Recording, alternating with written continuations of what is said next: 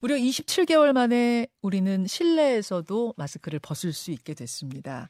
대중교통과 병원, 약국 이런 감염 취약 시설에서만 의무고요. 다른 곳에선 모두 권고입니다. 권고의 뜻은 아, 쓰면 좋지만 안 써도 과태료 부과 대상은 아니다. 뭐 이런 이런 의미인 거죠. 아, 사실 다른 나라에 비하면 우리가 훨씬 오래 쓴 거 맞아요. 맞는데 아, 그렇다 보니까 이렇게 한순간에 벗어도 되는가? 불안하다는 분들도 계셔서요. 오늘 이모저모들 풀어보겠습니다. 국가 감염병 위기 대응 자문위원회 자문위원이세요. 가천대 정재훈 교수. 어서 오십시오. 네, 안녕하세요. 사실 엄밀히 따지면 코로나 종식된 건 아니잖아요, 교수님.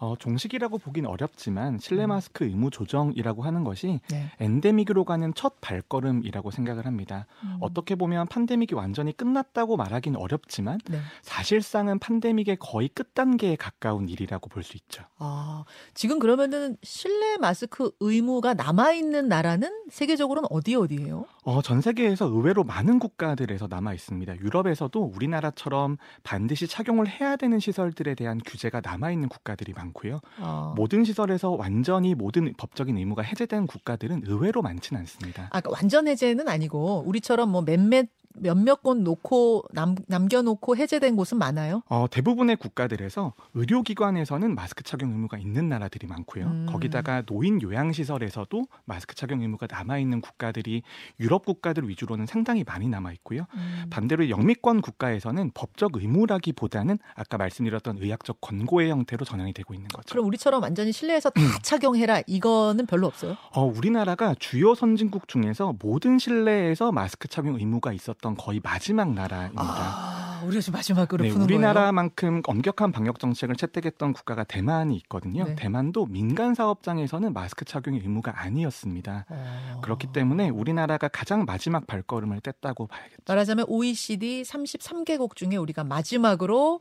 실내 의무 100% 의무를 해제하는 이런 이런 나라다.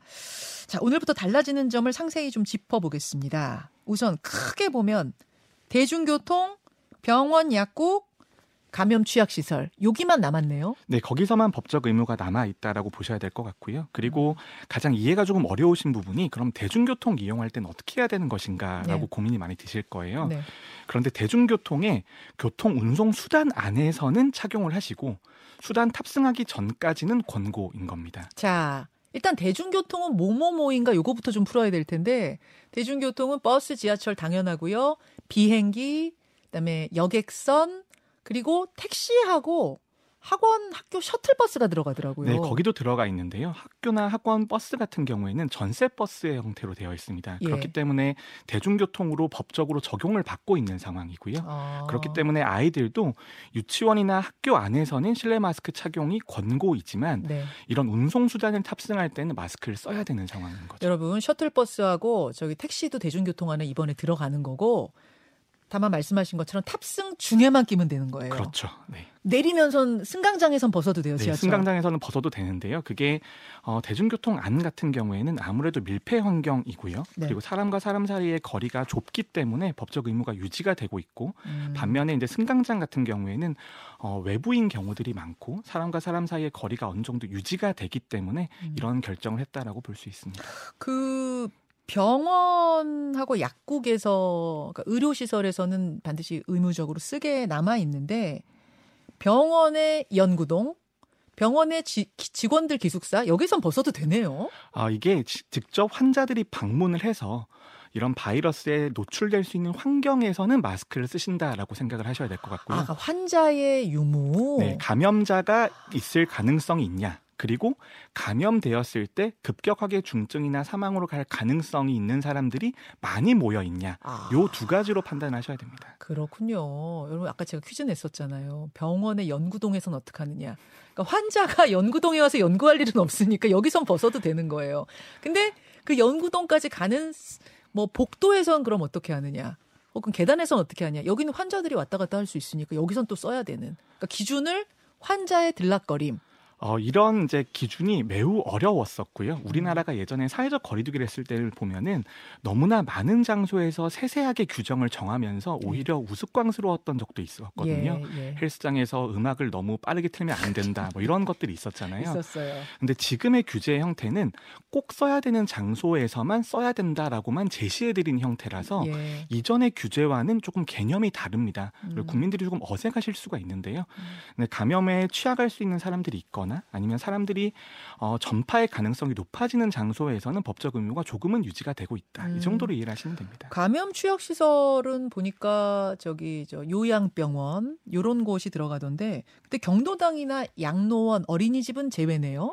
기본적으로 건강하신 분들이 일상생활을 하는 공간은 이런 규제의 대상이 아니라고 보시면 되고요. 아. 요양병원이나 요양원처럼 많은 분들이 밀집되어 있고 기저질환이라든지 기존의 컨디션이 안 좋은 분들이 많이 계신 장소에서는 음. 법적 의무가 유지된다. 이렇게 이해하시면 됩니다. 아, 그러니까 나이 드신 분들이 다 건강하지 않으신 건 아니니까 그렇죠. 네. 경로당이라고 하루 종일 거기서 쓰고 있는 것도 얼마나 불편하세요. 그러니까 거기도 그냥 권고 수준으로 아, 해제를 했다 그 말씀입니다. 아, 알겠습니다. 지금 문의가 제일 많이 들어오는 게 학교와 학원 얘기인데 여러분 문의가 다수의 아이들이 오랫동안 한 공간에서 수업받는데 진짜 괜찮겠습니까? 학부모들 걱정. 어, 정말 오랫동안 실내 마스크 착용이 의무가 되면서 이 의무가 해제됐을 때 걱정도 많아지실 수밖에 없는데요. 전 조금 안심되는 이야기를 해드리려고 합니다. 우리나라에서 전 국민 항체 조사가 두 번 정도 있었는데요. 예. 그두 번의 조사 결과를 보면은 아이들 같은 경우에는 거의 80% 이상이 감염으로 면역을 획득했습니다. 이미요? 네, 우리나라에서는 아이들은 백신 접종률이 그렇게까지 높지 않았었거든요. 예, 예. 그런데 뭐 9세 기준으로 보거나 아니면 뭐 20세 미만을 기준으로 봐도 예.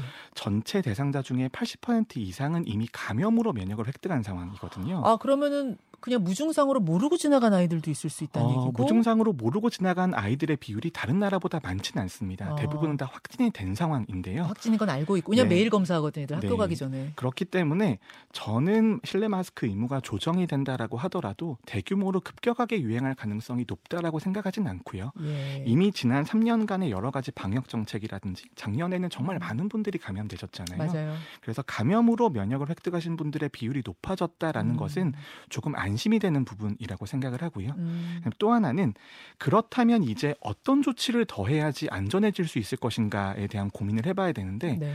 할수 있는 조치들이 현실적으로 남아 있는 게 그렇게 많지 않습니다. 어. 더할 게 조금 모자란다 라는 아. 그런 측면들도 있기 때문에 조심 조심스럽게 한 걸음 내딛어보는 것도 나쁘지 않다고 생각합니다. 아이들의 경우는요. 오늘부터는 교실에서 마스크 벗어도 돼 이런 얘기를 해도 아, 쑥스러워서 못 벗겠어요. 뭐, 뭐, 이게 꼭 이, 입어야 되는 옷을 벗는 느낌이다. 이렇게까지도 하면서 안 벗겠다는 아이들이 되게 많아요. 어, 특히 이제 아이들 같은 경우에는 지난 3년 동안 마스크 착용 의무가 있었잖아요. 예. 그게 아이들의 입장에서는 굉장히 긴 시간일 수밖에 없고 어른에겐 3년이지만 아이들에겐 30년 느낌일 수도 아, 네, 있다는 거죠. 그럴 수 있다라는 거고요. 그리고 마스크 착용이라는 게 근데 지금의 조치가 마스크 착용이 의미가 없다거나 아니면 효과가 없다거나 이런 개념이 아닌 거거든요. 음. 마스크 착용은 분명히 개인의 건강상에서 이익이 있지만 음. 이걸 법적으로 강제해야 될 정도로의 필요성은 떨어졌다라는 정도로 이해하시면 될 것 같습니다. 네.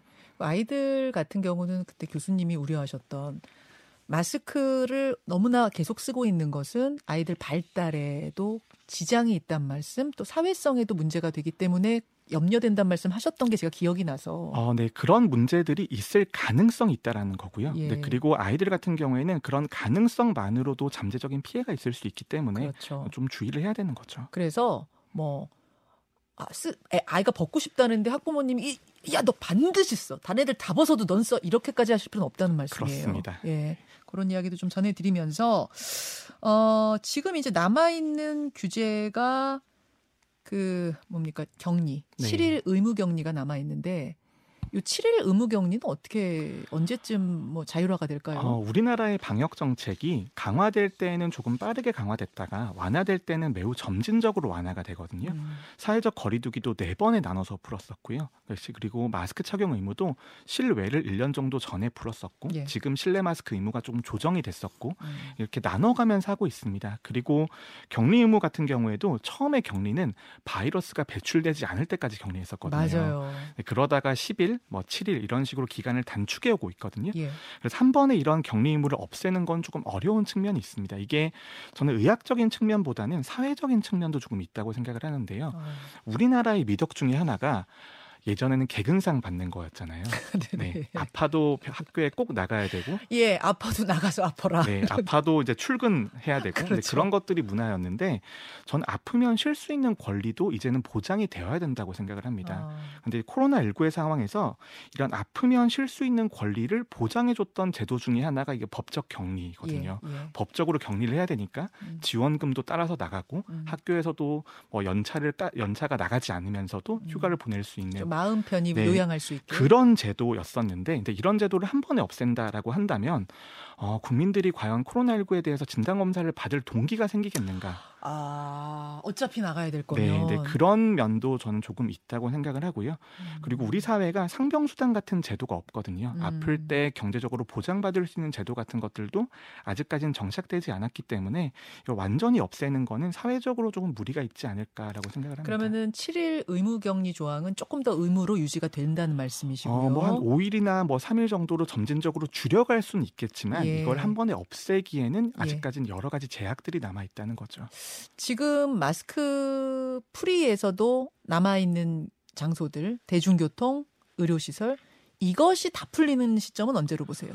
어, 저는 한 뭐 1년 내로는 충분히 가능한 일이라고 생각을 하고요. 그 완전 옛날로 돌아가는 네, 건데. 예전으로 돌아가는 것들이. 어. 근데 코로나19가 이제 뭐 깔끔하게 끝나는 결말 같은 건 없습니다. 이게 결말이 난 겁니다. 굉장히 찝찝한 결말이죠. 아, 메르스처럼 종식 선언 이런 건 없어요? 네, 종식돼서 이제는 없습니다. 우리 사회에 메르스가 유행하지 않습니다. 이런 건 불가능하거든요. 아. 이제 앞으로도 이제 수십 년 이상은 코로나19가 유행을 할 거고 음. 그리고 1년에 두 번 정도는 확진자가 늘어났다가 줄어들었다가 중환자가 늘어났다가 줄 줄어들었다가 이런 것들이 반복이 되겠지만 독감처럼 된다 네, 생각하면 되나요? 더 이상 이게 우리 사회가 사회적 거리두기를 하거나 아니면 음. 일률적으로 법적인 뭐 권리의 제약 같은 것들을 해야 음. 될 정도로의 큰 위험까지는 아니다. 그러니까 이게 결말이 난 겁니다, 사실상은. 아, 되게 중요한 말씀이네요. 저는 제 다음 질문은 뭐였냐면 사실 메르스 종식 선언하듯이 종식 선언할 그날은 언제입니까? 이어줄 이 질문을 드리려고 했는데 그런 건 없다. 독감 매년 걸리면서도 우리 그냥 살아가듯이 그런 식의 단계가 되는 게 사실상의 마무리다. 네, 영화도 보면은 굉장히 깔끔한 결말이 나는 영화들이 있지만 그렇지 음. 않은 찝찝한 영화들도 있잖아요. 그렇죠. 이 코로나 19가 이렇게 찝찝한 결말이 난 겁니다. 이렇게. 아, 찝찝한 결말. 종식 선언까지는 아니래도 독감 선언은 그럼 이미 됐다고 봐야 돼요? 아니면 그건 또 따로 있어요? 어, 근데 그런 선언을 하기가 매우 어려운 이유가 네. 그런 선언을 했던 국가들이 다 있었습니다. 근데 예. 그런 국가들이 선언하자마자 또 재유행하고 네, 다시 규제가 강화되고 이렇게 좀 어려운 상황들을 많이 겪었었기 때문에 아. 저는 지금의 이제 실내 마스크 의무 조정이라고 하는 것이 네. 굉장히 네. 상징적인 측면이 있다고 생각을 하고요. 음. 저희가 드러내놓고 이게 완전히 엔데믹이 되었다, 종식이 되었다라는 표현을 하기는 어렵지만 음. 음. 그래도 하나의 상징적인 상황을 꼽는다라면 저는 오늘 이날이 아닌가라고 생각을 합니다. 오늘의 이날. 네. 그리고 대중교통에서의 또 대중교통에서도 의무 해제가 되는 건 한 1년 정도 바라보신단 말씀? 어, 저는 조금 오래 봐야 된다고 생각을 하고요. 그리고 음. 특히 이제 국제보건기구 같은 데에서 네. 위기가 끝났다라고 공식적인 발표가 있을 수 있습니다. 그렇다면 그런 선언에 맞춰서 우리나라도 음. 조정하는 것은 충분히 뭐 가능한 일입니다. 알겠습니다. 제가 아까 냈던 퀴즈 중에 비행기 탈 때는 써야 한다고 얘기했는데 우리나라 국적기에 해당한다는 거 말씀드리면서 고맙습니다. 네, 감사합니다. 김현정의 뉴스쇼는 시청자 여러분의 참여를 기다립니다. 구독과 좋아요, 댓글 잊지 않으셨죠? 알림 설정을 해두시면 평일 아침 7시 20분 실시간 라이브도 참여하실 수 있습니다.